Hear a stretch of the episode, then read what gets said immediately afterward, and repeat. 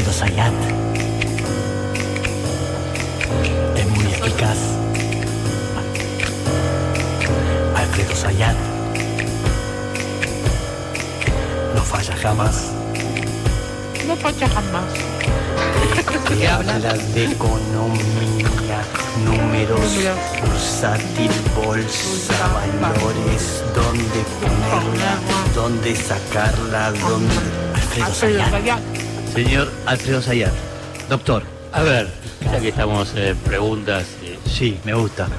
Me gusta. la inflación es un tema que les preocupa, ¿no? Y sí. No lo entiendo. ¿Qué otro tema les preocupa?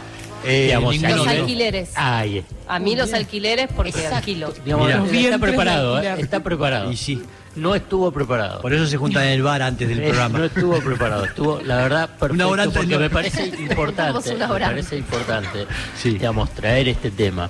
Sí. Porque viste que siempre aparece ese, bueno, lo que le preocupa a la gente, lo que le preocupa a la población, está el tema de los precios. Sí. Obviamente que es el tema de los precios, cuando vas al supermercado, pero cuando tenés que tratar de pensar la calidad de vida, el bienestar global, la tranquilidad y la organización familiar, es los precios, ¿Qué te pero no es solamente los no, precios. desde luego que señor, claro. Entonces, me parece que eso es un debate que incluso a nivel político, a nivel mediático, siempre está algo mencionado, pero no en la dimensión que altera, altera la organización familiar, que es el tema de los alquileres.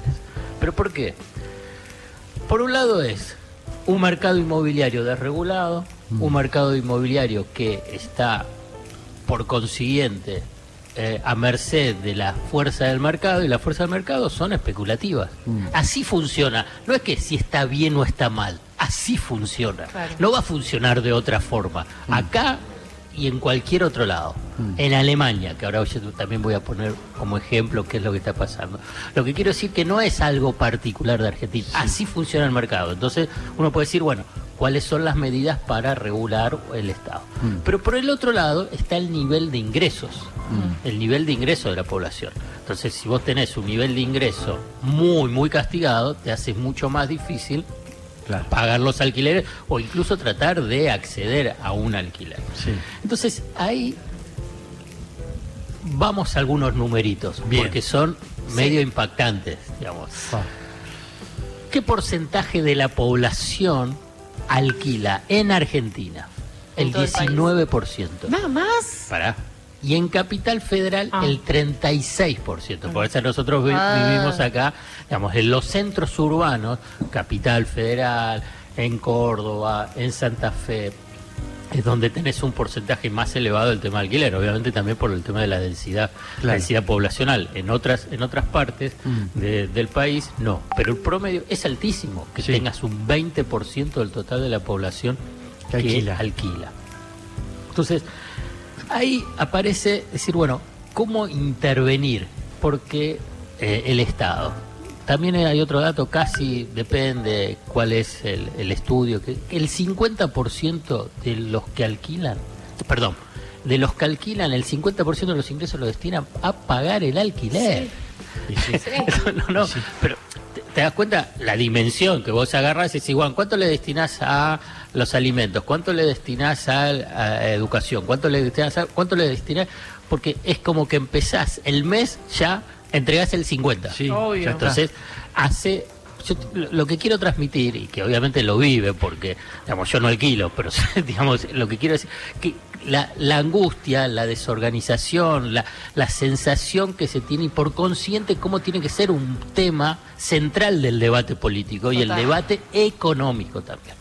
Entonces sí bueno cómo se regula un mercado que es muy especulativo, que a la vez también sirve para la economía, porque si bueno, es mejor que haya desarrollos inmobiliarios, que, ¿por qué? Porque eso te genera empleo. Vos fíjate que entra en contradicción diferentes objetivos. Vos decís, bueno, que construyan, que es mejor que se construya, y que si hay capitales especulativos para poder construir, mejor. ¿Pero por qué?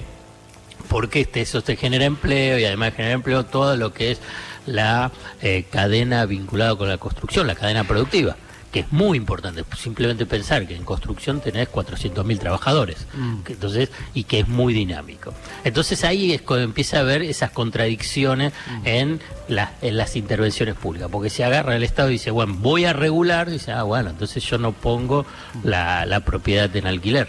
Y si no pone la propiedad en alquiler, los precios suben. Claro. Entonces, ¿cómo se puede intervenir en un mercado que hay tantos actores y con tantos intereses contrapuestos? Mm. Lo que quiero decir, no tengo la solución, sino que es muy difícil. Claro. ¿Qué es lo que hacen en otros lados?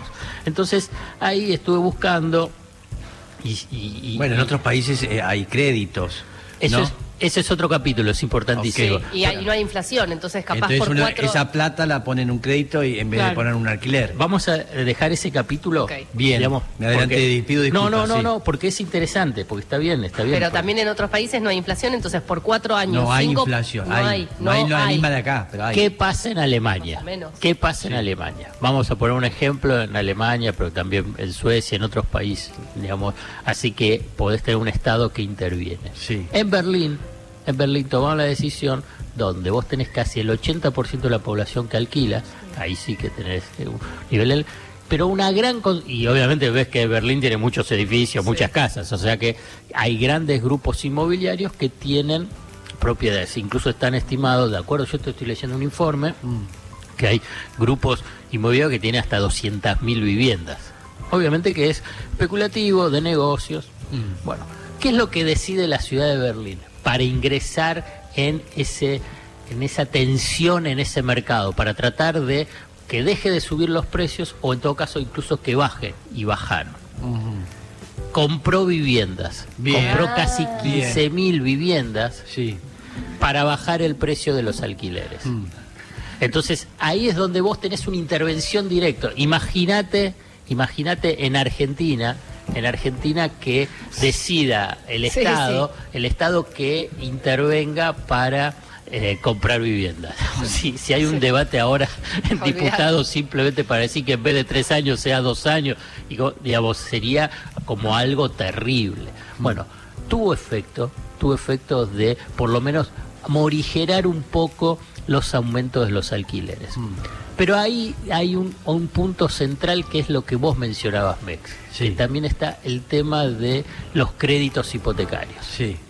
Entonces, cuando vos tenés economías relativamente estables, con tasas de inflación bastante bajas y con eh, un sistema financiero desarrollado, puedes dar créditos a 10 o a 20 años o a 30 años a Sí. tasas muy bajas. Mm. Y esta es la forma de los que tienen ingresos medios, ojo, eh, Mm. porque tampoco es que en Europa y todos, todos que, que tienen ingresos medios, pueden ingresar en esa, esa eh, en ese crédito hipotecario, pero con precios también que son muy elevados. Porque vos fíjate que también la complejidad de lo que implica el tema de las propiedades. Cuando vos tenés muchos créditos eh, créditos hipotecarios, ¿qué pasa en el mercado?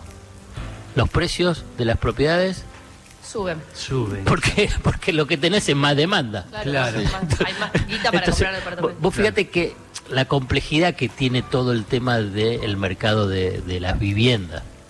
Entonces, después hay otro capítulo. Digamos, obviamente que en Argentina no hay crédito hipotecario, ¿no? Y cuando hubo crédito hipotecario, eso es un pequeño capítulo, pero que es bastante controvertido, que es el tema de los créditos UBA durante el gobierno de eh, del gobierno de Macri, Sí. eh, que terminó mal. Sí, mal en el sentido de por la indexación, por la inflación que tienen las cuotas. Yo primer- el primer, mi primer departamento lo compré en un crédito hipotecario del, Del- banco, del banco hipotecario. hipotecario. Bueno, pero eran tasas Época de- subsidiadas. De, Alfonsín. Eran Sí. tasas subsidiadas. Cuando Sí. vos tenías, cuando vos tenés, eh, en ese caso, el banco hipotecario daba eh, eh, tasa subsidiada y también a nivel de la construcción de, de viviendas. Hoy lo que hay, y ahí viene ese otro capítulo, bueno, los programas Procre- Procrear. Sí. Ahí apunta a eh, familias de ingresos medios, medios bajos. Después tenés otra política pública, está vinculado con el tema de los asentamientos. Hay un relevamiento de poquito más de 4.000 asen- asentamientos para que haya intervención pública para tratar de transformar esos asentamientos en barrios, barrios populares, barrios que tengan buena calidad en las viviendas. Y aquí viene El otro punto vinculado con la Argentina es el tema del déficit habitacional. Está calculado en 3,5 a, a 4 millones del déficit habitacional. Cuando se habla de déficit habitacional no es que no tienen casa, sino que algunos no tienen un porcentaje no tiene casa y otros, digamos, tienen casas precarias. Mm. Que neces por eso es tan importante el censo, ¿viste? Cuando estaba mencionado, Sí. porque me, ser- me servía justamente Claro. cuando yo mencionaba, digamos, cómo los techos, cómo los pisos, cua- cuántas habitaciones hay, cuánto en, en esa vivienda, cuánto viven en esa vivienda. Y obviamente si vos tenés en una vivienda que es una habitación y viven 10 personas, obviamente que ahí hay un déficit habitacional, ¿no? Incluso también cómo está... Bueno, me parece que toda esa complejidad, toda esa complejidad vinculada con el tema de la vivienda, si bien siempre es mencionado, no tiene una, una intervención integral teniendo en cuenta la relevancia para millones de familias, no miles, estoy diciendo para millones de familias lo que implica. Hoy, por ejemplo, hoy no digo, en estos momentos está en debate en diputados con un proyecto del oficialismo, un proyecto de la oposición de Juntos por el Cambio y otro proyecto de Graciela Camaño, que también es de la oposición, bueno, modificaciones a la ley de alquileres. Sí. Y está bien que se debata, no estoy diciendo, Sí. pero ¿qué es lo que se debata? Bueno, en vez de tres años, dos años. Mm. Esto es lo que propone Juntos por el Cambio. Cambiar el coeficiente de actualización, que en lugar de ser eh, anual sea semestral. ¿Te das cuenta que son elementos que hacen a la periferia del núcleo central? y que gran parte de los ingresos se va en los alquileres, que eh, solamente en este último año, medido en mayo, de acuerdo al informe del CESO, que es el centro de estudio que lidera el economista Andrés Aciaín, la, lo- los alquileres aumentaron en promedio, números redondos, un 70%, la inflación, números redondos, un 60%. Vos fíjate, obviamente que los ingresos, Claro, más. ni los alquileres, Sí. ni No, la no. inflación, estuvo por debajo. Ah. Entonces, ¿qué es lo que implica? Bueno, para millones de familias el tema de, de los alquileres hoy es central. Sí. Es tan central como pensar qué pasa con la canasta de bienes y servicios y qué pasa con los precios. Ah, lo terrible. dijo el señor Sayat, terrible, es terrible, es angustiante, Es angustiante. terriblemente angustiante, ¿no? Porque es eso, uno sigue cobrando poco, siguen, se mantienen igual los sueldos y va subiendo todo, pero no, no se ponen de acuerdo hace tiempo que están con... Por eso, está bien, pero porque hay tantos protagonistas, tantos protagonistas, y que entran en colisión, pero es lógico que van a entrar en colisión, digamos, porque una cosa es el propietario, la Cámara Inmobiliaria, los inquilinos y el Estado, pero fundamentalmente los tres primeros que yo te mencioné, obviamente que van a tener intereses contrapuestos. Sí. Es obvio que van a tener, no, Sí, es, sí. no es que hay, no hay unos buenos o malos, yo no Claro. estoy diciendo que hay no, buenos no, o son malos. los intereses, está bien. Ah, Porque así funciona el mercado. El, el tema es cómo interviene el Estado en ese mercado. Claro. En ese mercado. Porque también es complejo. Por ejemplo, algunos dicen, bueno, para incentivar, incentivar que haya más oferta, y si hay más oferta, teóricamente Baja, claro. bajaría los precios. Bueno, el Estado eh, tiene la posibilidad de decir, bueno, cobrar un impuesto adicional a los a las viviendas ociosas. Mm. Bueno, la pones en el alquiler, Sí. ¡pum! Entonces eh, ahí tenés un impuesto. Sí. O si pones la vivienda en alquiler, tenés beneficios fiscales para tratar de incentivar. Ah, bien, Ah, está bueno. está bien. Pero igualmente, igualmente digo, Sí. está bueno. No estoy diciendo que no. Lo que digo es que exclusivamente pensar que porque va a haber más oferta, Sí. los precios van a bajar, es simplemente quedar dentro de una lógica de funcionamiento de mercado que te puede funcionar de unos, meses, otros meses no, y por consiguiente sigue generando situaciones de muchísima inestabilidad y como mencionaba vos, yo le digo inestabilidad porque esa es la palabra de los economistas, la palabra de los hombres sensibles es angustia. Angustia. Re. Bien, Excelente. lo dijo el señor Alfredo Sayat.